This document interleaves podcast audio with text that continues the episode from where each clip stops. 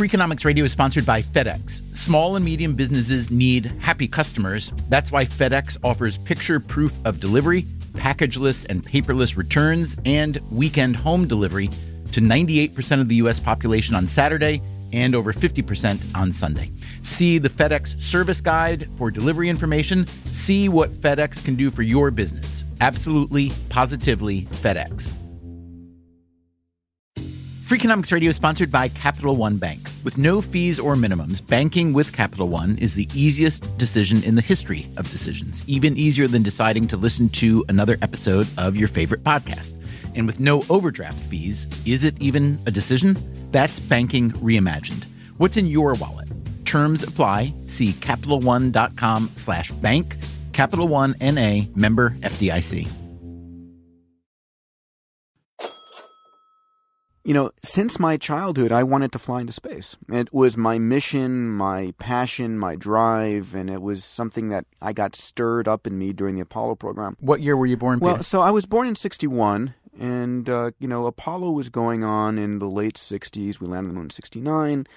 And, you know, I was in fifth grade, sixth grade, getting interested in science during that time, and I started drawing rockets on every piece of paper I could find. and and I was, uh, you know, an, an, early space cadet, and it was it was different for me. I wasn't just interested; it was, you know, when you have a, a, calling in life, that was my calling. You must have felt that you were born at just the right time initially, right? You're a kid. This is starting up here. It's only going to get bigger and better. And then what happened?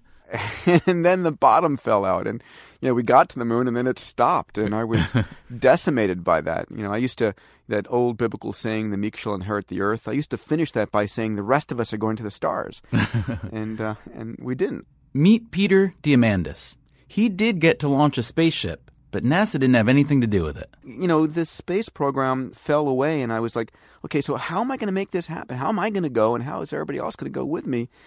And by chance, a good friend of mine gave me a copy of Lindbergh's book, Spirit of St. Louis. And I'm reading this book, and I, I, find out that, unbeknownst to me, Lindbergh made the trip across the Atlantic not just on a whim or to prove something to friends. He did it to win a $25,000 prize. And and I'm making notes in the sides and the margins about how many teams competed, how much money they spent, and I was amazed. $25,000 drove $400,000 of expenditures by, by nine teams, and the guy who put up the money only paid the winner. How cool was that? four hundred thousand dollars worth of expenditures by all those teams. What kind of value did that produce then in terms of innovation? Uh, what was incredible was when Lindbergh made this flight. He changed the paradigm of what was possible, and the best measurement for that was the year before Lindbergh flew. There were six thousand passengers flying in the United States.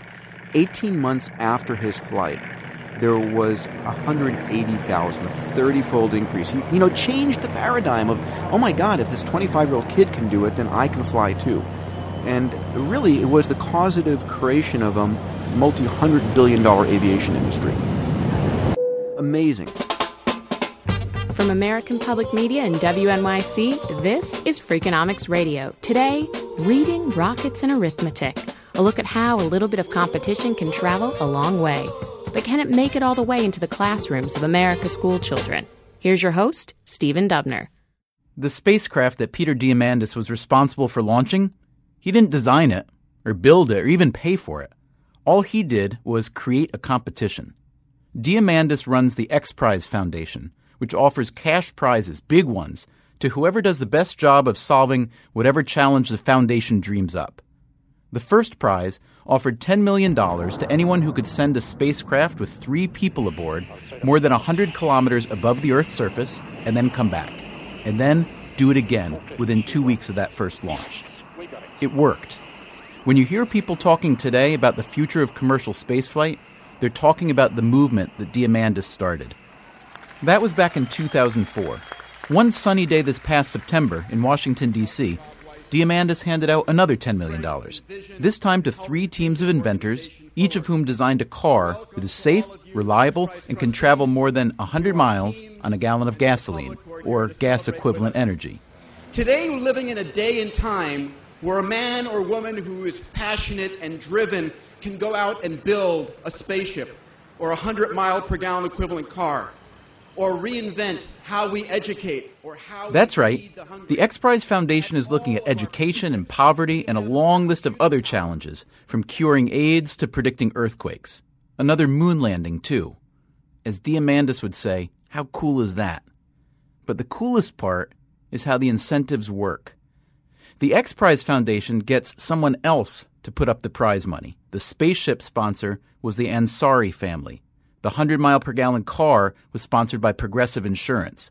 And then they only have to pay the winners. All the other ideas get thrown in for free. It's not surprising that this kind of competition is catching on. According to McKinsey, the consulting firm, more than $250 million has been handed out for 60 new prizes in the last 10 years by all kinds of sponsors for all kinds of innovations.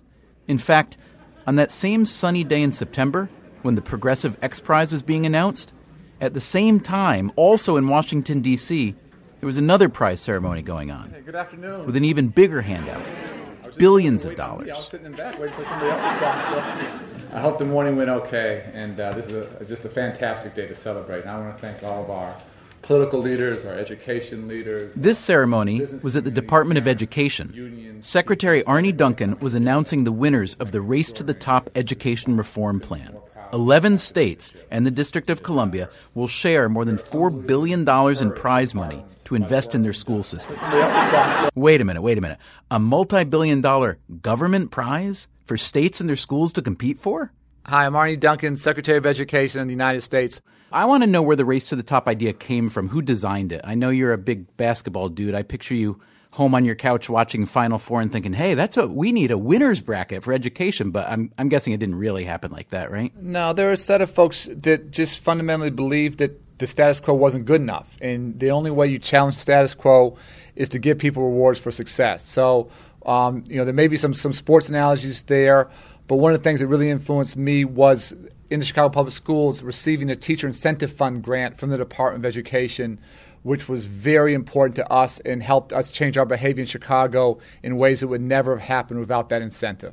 Now, who did you have to sell the idea to of race to the top? It, it wasn't a hard sell. Um, everybody knows we have to get better. Everybody shared the same sense of urgency, and you know, political leaders, educators, folks from day one absolutely understood this was the right thing to do.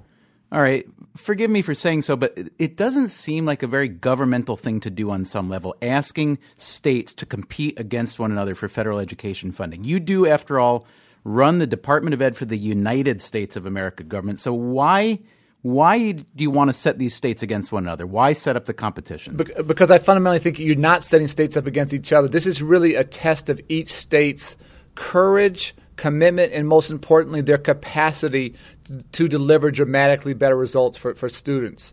Uh, for, for their state's children. So, this wasn't about this state versus that state. This is about states looking within themselves and even uh, the, the states that didn't receive money, virtually every governor, every state school chief officer I've talked to have all said, we're moving forward with or without the money. So, what this has done, this has moved the entire country. This isn't about a couple states that receive money. This is about a national movement to get our country where we need to go educationally.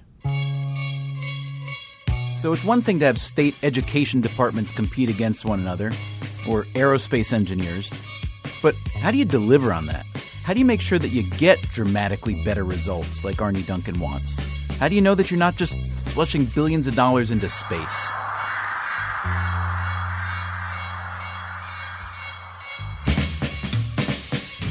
In just a minute, we'll hear from one company that has made experimentation a routine part of its employees' workdays.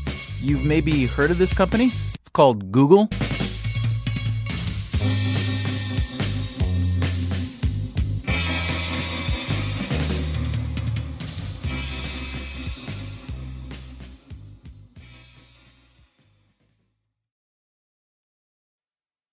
Freakonomics Radio is sponsored by Redfin.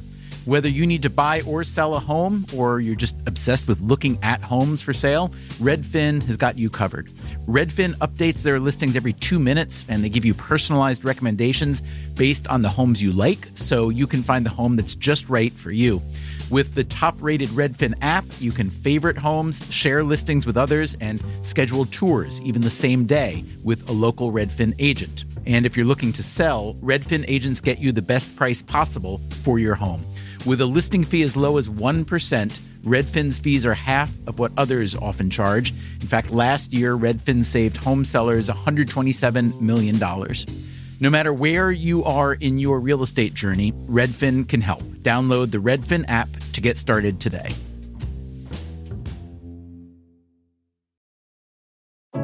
What does it mean to be rich? Maybe it's less about reaching a magic number and more about discovering the magic in life. At Edward Jones, our dedicated financial advisors are the people you can count on for financial strategies that help support a life you love. Because the key to being rich is knowing what counts. Learn more about our comprehensive approach to planning at edwardjones.com slash find your rich. Edward Jones, member SIPC. Freakonomics Radio is sponsored by Cars.com. Have you heard about the Your Garage feature on Cars.com? Here's how it works you add your car to your garage to track its market value and cash in when the time is right to sell. Track both your car's historical and projected value. When it's time to sell, easily secure an instant offer from a local dealership or sell it yourself on Cars.com. Start tracking your car's value with your garage on Cars.com. Place your seat backs in the upright and locked positions. We're back with Freakonomics Radio from WNYC and American Public Media. Here's your host, Stephen Dubner. Sure, setting up a multi million dollar prize is going to get the attention of inventors, even educators. But what next? Yes, it was a cash prize that got Charles Lindbergh to fly across the Atlantic Ocean. But how do you get the Wright brothers to invent the airplane in the first place? Uh, my name's Craig Nevill-Manning, and I'm an engineering director here in Google New York. Craig Nevill-Manning was one of Google's first 250 employees, which means that yes, he's worth a few bucks, but also he's been promoted a couple of times. So he no longer just sits in a cubicle writing code. Well, I find that if I'm having a tough day with a bunch of meetings and lots of email, that I can restore my sanity by actually writing some code. So, so I sort of force myself to do it from time to time. Whereas for the average human being, that would destroy what little sanity they have. But, uh, We're a weird group. Yes, you are. The engineers at Google have a particular incentive to experiment on the job. Given the success of the company, it's surprising more firms haven't copied it. It's called 20% time. So 20% time means that any Google engineer can take 20% of their time, say it's one day a week or one month in five, and do with that time something that they think is important for the company or for the world, uh, regardless of whether their manager thinks it's a good idea.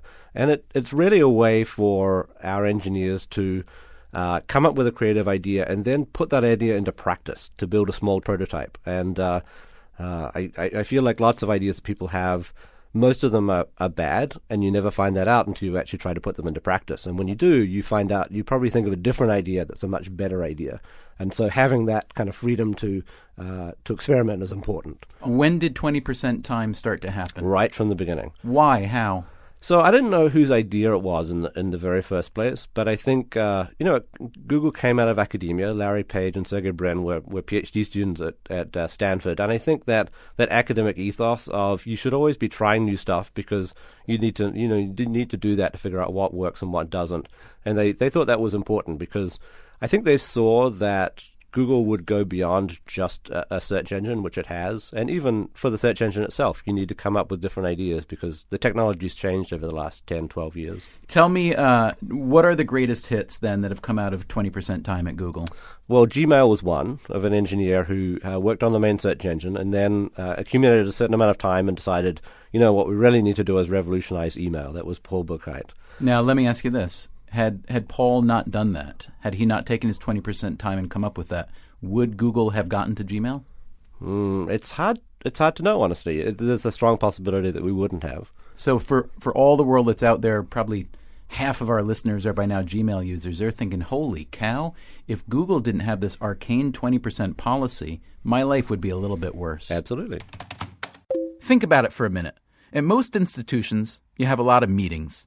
You ask 20 people to mark their calendars, you put them in a conference room for an hour, and then you try to come up with an idea. That's 20 person hours and one idea. Google's 20% time flips that model. Instead of one idea out of those 20 person hours, you get 20 ideas. Now, sure, most of them will fail. That's what happens when you experiment. But some won't fail. And now you've got something else a culture of experimentation. That's what Google has built. That's what the X Prize Foundation is after, using competition as a lever. And that's what the U.S. Department of Education is tapping into with Race to the Top.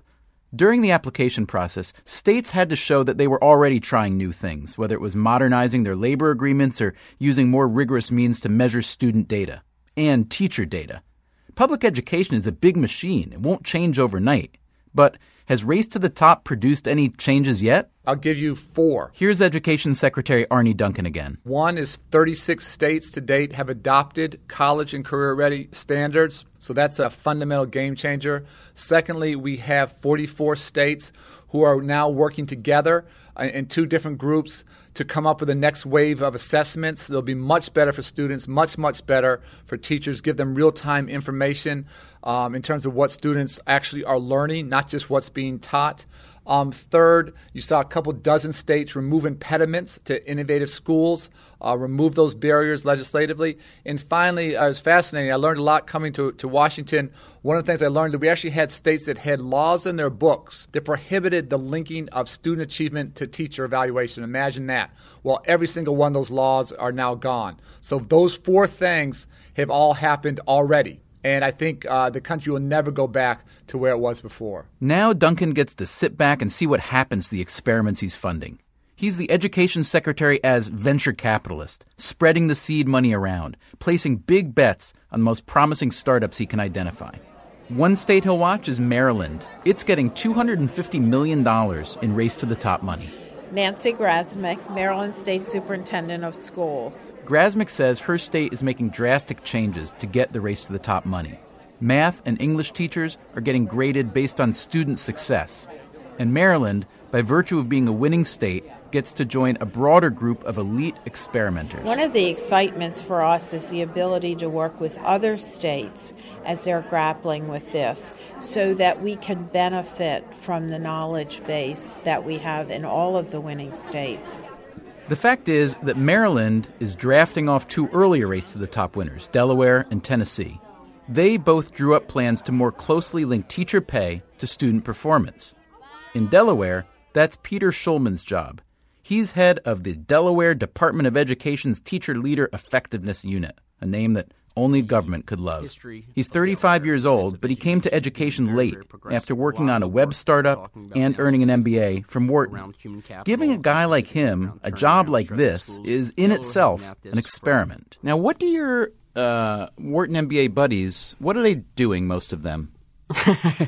uh, not this. you have, uh, you know, uh, as the traditional stereotypes would apply, you have Wall Street folks, you have real estate, you have a big, uh, strong healthcare uh, factor, and you have those who have chosen to start their own businesses. And when you tell them that you are running the Delaware Department of Education Teacher Leader Effectiveness Unit, if you do tell them that, I assume you do, what do they say to you? So I, I get a variety of uh, responses. Some say that's terrific to really be able to, uh, you know, work in such a, a civic-minded arena, such an area that we really believe needs help in this country. Others roll their eyes and say, you know, they don't think change can be made, and they might think I'm wasting my time. So summarize. I, I, what I'm guessing some of them might also say is, man, you're taking your um, skills and the way that you learn to think by getting an education like an MBA from a place like Wharton and bringing it into a realm where those skills and that way of thinking traditionally hasn't been appreciated. Now that you've had a, a foot in each world, um, how much does what you're doing now in the Department of Ed in Delaware resemble the work you've done in the private sector? There are many parallels. I think when you talk about using analytics, driving for efficiency, putting in forth a, a continuous improvement model, these are aspects that work I think, in any organization, both private sector as well as, as government. But what's interesting about education is to bring in an army of folks like myself would not work. It has to be a confluence of traditional educators and then potentially meet them with some skills that have been attained through the private sector or some skills that have been attained through other organizations. So new ideas are coming to schools, driven by a kind of thinking, even a kind of person, that isn't usually found in a government bureaucracy. Not everyone's going to like it. if you want to cause a true breakthrough, the day before something is really a breakthrough, it's a crazy idea. Here's Peter Diamandis again from the X Prize Foundation. If it weren't a crazy idea, it wouldn't be a breakthrough. It'd be an incremental improvement. And so the question is where in our governments and in our large corporations do we allow for crazy, risky ideas to be tried? In a, in a government situation, if you tried a bold, crazy idea and it blew up in your face, there'd be a congressional investigation.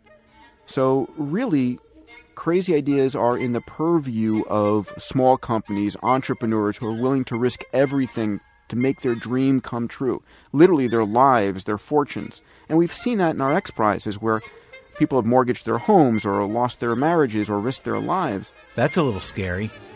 But hey, in the real world, there are real risks. You want winners? There will be losers too. You want a new solution, a new technology, a new education system? There's going to be a whole lot of people, noisy, well funded, entrenched people, whose only goal is to defend the status quo. So bring on the crazy, risky ideas. This cocktail of competition and experimentation, it has the potential to really change things, to fix things. Of course, it'll be messy. Of course, there will be failures. But maybe it's worth thinking about carving out some 20% time in your own life, within your family, your company, your military unit, your school, even your government bureaucracy. It's inspiring. Maybe we should start a Freakonomics Prize right now. Just think of the problems we could solve. Like, how do you get doctors to do a better job washing their hands in hospitals? How do you change the incentive structure for politicians so they're looking out for the public's long term interests rather than their own short term interests? How do I get my son to put the seat up when he pees? What would happen if you could take a bunch of monkeys and teach them how to use money, create a regular monkey economy, and then just sit Freakonomics Radio is a co production of WNYC, American Public Media, and Dubner Productions. Our producers are Ethan Lindsay, who is still kicking himself for choosing computer camp over space camp, and Christina Russo, who didn't win any Girl Scout merit badges and subsequently turned to journalism. Colin Campbell is our executive producer. The only prize he ever got was for cooking in the eighth grade. Michael Rayfield and David Herman are our engineers. You're enjoying their experiments now. Subscribe to this podcast on iTunes, and you'll get the next episode in your sleep. You can find more audio at Freakonomicsradio.com. And as always, if you want to read more about the hidden side of everything, go to the Freakonomics blog at nytimes.com.